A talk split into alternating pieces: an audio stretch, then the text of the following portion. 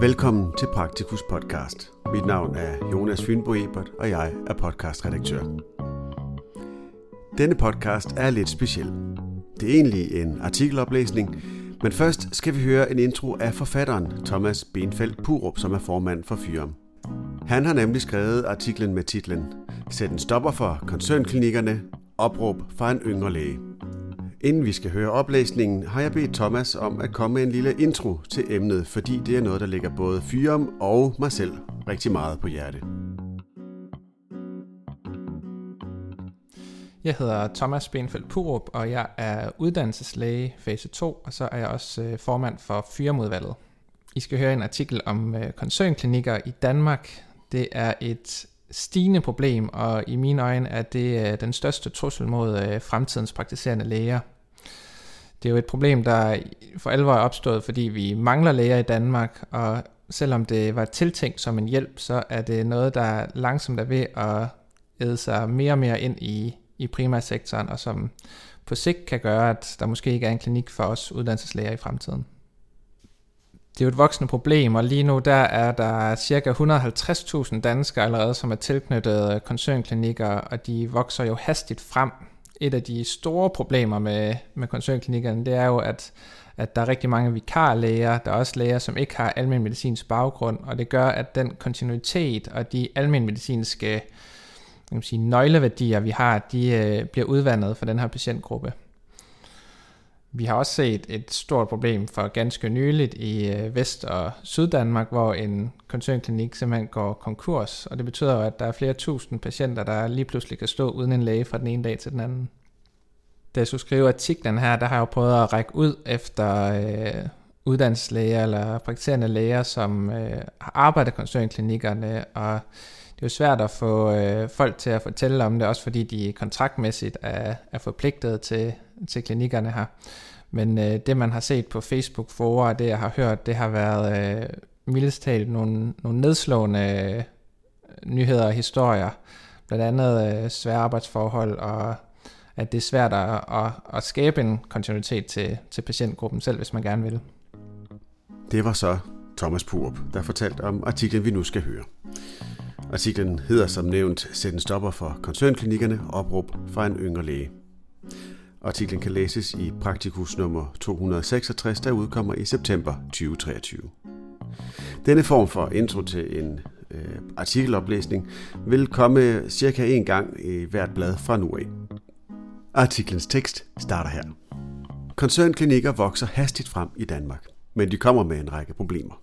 Omkring 150.000 patienter står allerede uden en fast læge. Hvor kan vi sætte ind? Koncernklinikkerne er drevet af økonomisk vinding.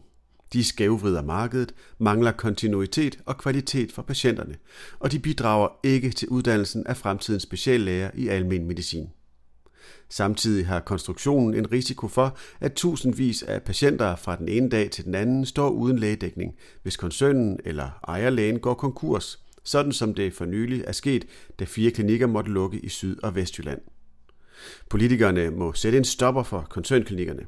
Her er mine bud på, hvor der kan sættes ind. I mine øjne er koncernklinikker, også kendt som strømmandsklinikker, den største trussel mod fremtidens almene praksis og patienternes adgang til en fast læge. Det er samtidig en helt reel bekymring blandt flere uddannelseslæger, om der overhovedet er en klinik at overtage, når de selv bliver speciallæger i almen medicin. Hvis vi skal kæmpe imod denne udvikling, må vi først og fremmest forstå, hvad vi er op imod.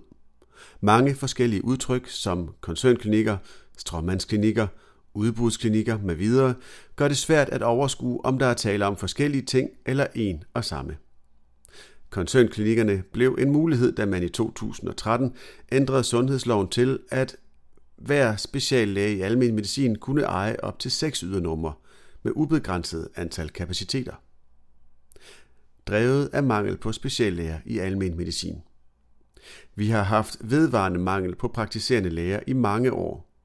Aktuelt er antallet af patienter, som er tilknyttet en koncernklinik, firedoblet siden 2020. Formålet med lovændringen i 2013 var at afhjælpe denne lægemangel ved at give den enkelte læge mulighed for at drive flere klinikker. Ingen har formentlig tænkt på, at man derved gjorde det muligt for koncerner at overtage en stor del af markedet via strømmandslæger. Men er disse private koncernklinikker, der altså er vokset frem siden da, ikke et okay bud på at løse lægemanglen, når vi nu ikke er praktiserende læger nok? På kort sigt kan man godt argumentere for, at det afhjælper lægemanglen i visse udkantsområder. For en vikarlæge eller sygeplejerske er vel bedre end ingen læge. Hertil er blot at sige, at der i områder med dårlig lægedækning findes alternative midlertidige løsninger, regionsklinikker og udbudsklinikker, som regionerne kan tage i brug. Problemet med strømmandsklinikkerne er, at de risikerer at udvikle sig til et varet alternativ, og at det bliver for svært for unge speciallæger i almen medicin at overtage en ledig praksis, fordi koncernerne sætter sig på alle de ledige ydernumre. Et andet rigtig godt alternativ ville være, at man gik efter at oprette endnu flere licensklinikker. Vi ved, at der er en del yngre læger, som i starten af deres karriere gerne vil slippe for det administrative og fokusere på det lægelige arbejde. For dem kan licensklinikker være en god løsning, indtil de får mod på at springe ud som klinikejere. Vores egne medlemsundersøgelser peger på, at mellem 80 og 90 procent af uddannelseslægerne i almen medicin ønsker at eje deres egen klinik inden for en kort årrække. En skævvridning af primærsektoren. På den lange bane er koncernklinikkerne et selvmord for primærsektoren, da vi langsomt mister flere og flere ydernumre og dermed den traditionelle faste læge. Aktuelt er omkring 150.000 borgere tilknyttet en koncernklinik og har derfor ikke deres egen faste læge. Dette tal har været stærkt stigende i de seneste par år. I modsætning til licens- og regionsklinikker er koncernklinikkerne ikke forpligtet til at sælge ydernummeret tilbage, hvis en ny speciallæge i almen medicin kunne have interesse for at drive klinikken i området. Koncernklinikkerne er drevet af økonomisk incitament, det større kæde, flere ydernumre, det større indtægter og dermed også større købekraft.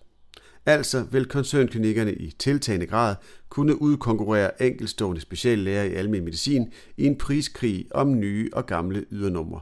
Vi har set en lignende udvikling blandt tandlæger, hvor store kæder opkøber nye ydernumre til priser, som enkeltstående individer ikke kan matche. Der sker altså en tiltagende skævvridning af markedet for vores ydernumre, hvis ikke der sættes en stopper for koncernklinikkerne. Inden jeg går videre, så vil jeg lige læse en tekstboks om de forskellige kliniktyper. Koncernklinik eller strømmandsklinik. Klinik, der formelt ejes af en speciallæge i almen medicin, men reelt drives af kæder som Alles Lægehus og Nordic Medicare. Meningen var, at en privat aktør kunne stå for den administrative del, så lægen kunne koncentrere sig om det lægefaglige.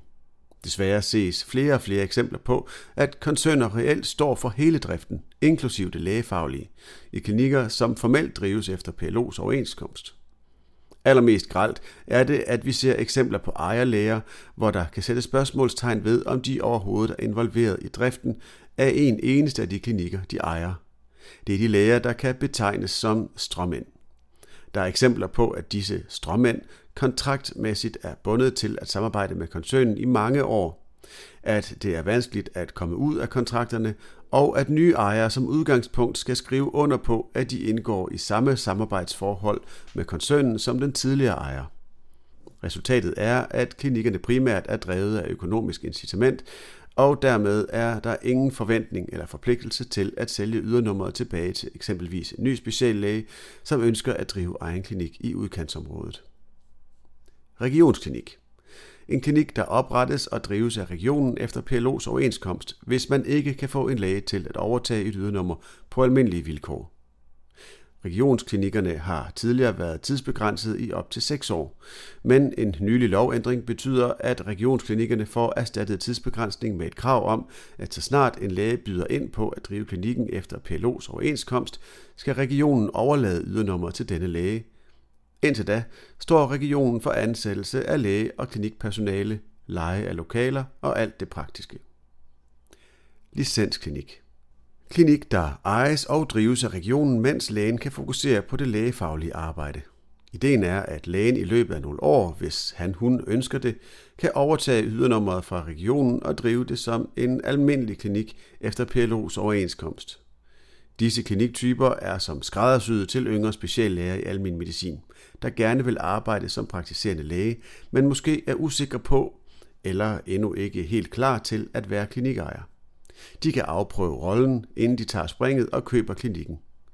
I sundhedsreformen er der afsat midler til, at der i de kommende år kan oprettes 10 nye licensklinikker. Udbudsklinik. Klinik, hvor regionen laver et udbud, og et privat firma byder og vinder opgaven med at stå for driften af en lægeklinik i et område, hvor det ikke har været muligt at få en praktiserende læge til at byde på almindelige vilkår. Koncernen, der står for driften, ansætter læger og klinikpersonale. Hidtil har der været en bestemmelse om, at regionen skulle lave et sådan udbud, inden den eventuelt oprettede en regionsklinik. Dette krav er med en nylig lovændring blevet afskaffet. Derfor er udbudsklinikker formentlig ved at blive fortrængt af regionsklinikker. Koncernerne har tabt interessen for at drive udbudsklinikker, fordi de i stedet ofte kommer ind på markedet gennem koncern- og stråmandsklinikker. Og så vender vi tilbage til teksten. Handler om patienterne og fremtidens praktiserende læger. Men hvorfor skriver jeg som formand for Fyam om dette? Er det ikke et politisk problem? Jeg gør det, fordi der, udover en skævvridning i markedet, er større udfordringer ved koncernklinikkerne, som omhandler øh, kvaliteten for vores patienter og uddannelsen af fremtidens praktiserende læger. Det problematiske er, at vi blandt strømmandsklinikkerne typisk har at gøre med skiftende vikarlæger og en meget vidtgående uddelegering af opgaver til klinikpersonale. Lægen er ikke særlig meget til stede. Det er meget langt fra det, man kan kalde de klassiske almenmedicinske idealer om kontinuitet og personlig kendskab mellem læge og patient. Altså møder patienterne i disse klinikker enten meget ofte en helt nyansat læge eller kun sygeplejersker. Det er ganske vel dokumenteret, at kontinuitet og kendskab til patienterne øger overlevelsen. Blandt andet har man i et norsk studie fra 2022 vist, at en fast læge gennem 15 år eller mere medfører signifikant mindre brug af vagtlæger, færre akutte indlæggelser og lavere dødelighed blandt patienterne. Når vi får nye speciallæger i almen medicin til at investere i ydernummer og klinik, stiger chancen for, at de bliver i området, og med en fast praktiserende læge i området kan vi sikre kontinuitet og kendskab til patienterne.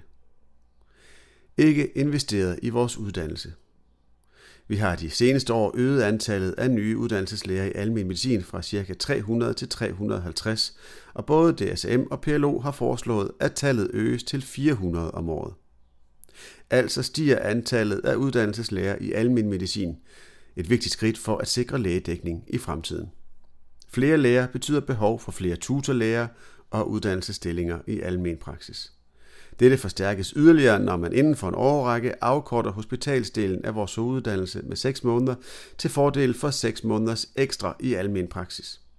For at blive tutorlæge skal man dog have sin faste gang og en vis kontinuitet i praksis. Det kan ikke honoreres af koncernklinikker. I mine øjne er det et enormt problem, at tiltagende flere ydernumre tabes til klinikkerne, som således også tabes som uddannelsespladser. Ikke nok med, at koncernklinikkerne udkonkurrerer nye speciallæger med økonomisk købekraft, de bidrager heller ikke til uddannelsen af nye speciallæger i almen medicin og dermed sikring af lægedækning på den lange bane. Stop dem nu, mens det stadig er muligt. Vi må som kommende og nuværende speciallæger i almen medicin råbe politikerne op og sige stop sætte en bremse for koncernklinikkerne og sørge for, at det stigende antal uddannelseslæger i almen medicin har en klinik at drive, når de bliver færdige lige om lidt. Overvej at ændre loven, så man der kun kan have et eller måske to ydernumre per speciallæge. Gør kontinuitet i klinikken til et krav, så speciallægen, som ejer klinikken, også forpligter sig til at arbejde fast i klinikken. Gør det til et krav, at lægen faktisk skal have sin daglige gang i den, eller de klinikker, man ejer, og at de skal være placeret inden for et mindre geografisk område. Gør det til et krav, at koncernklinikkerne må sælge ydernumrene tilbage til speciallæger, hvis disse skulle komme til området og have interesse i at drive egen klinik. Gør det nu, mens det stadig er muligt, og mens vi stadig har praktiserende læger tilbage. Del din mening. Har du selv arbejdet i en koncernklinik, eller har andre erfaringer hermed, modtages disse meget gerne på firm formand snabelag dsam.dk, eventuelt i anonymiseret form. Oplysningerne vil ikke blive brugt nogen steder uden forudgående accept. Artiklens tekst slutter her. Artiklen kan som nævnt læses i Praktikus nummer 266, der udkommer i september 2023.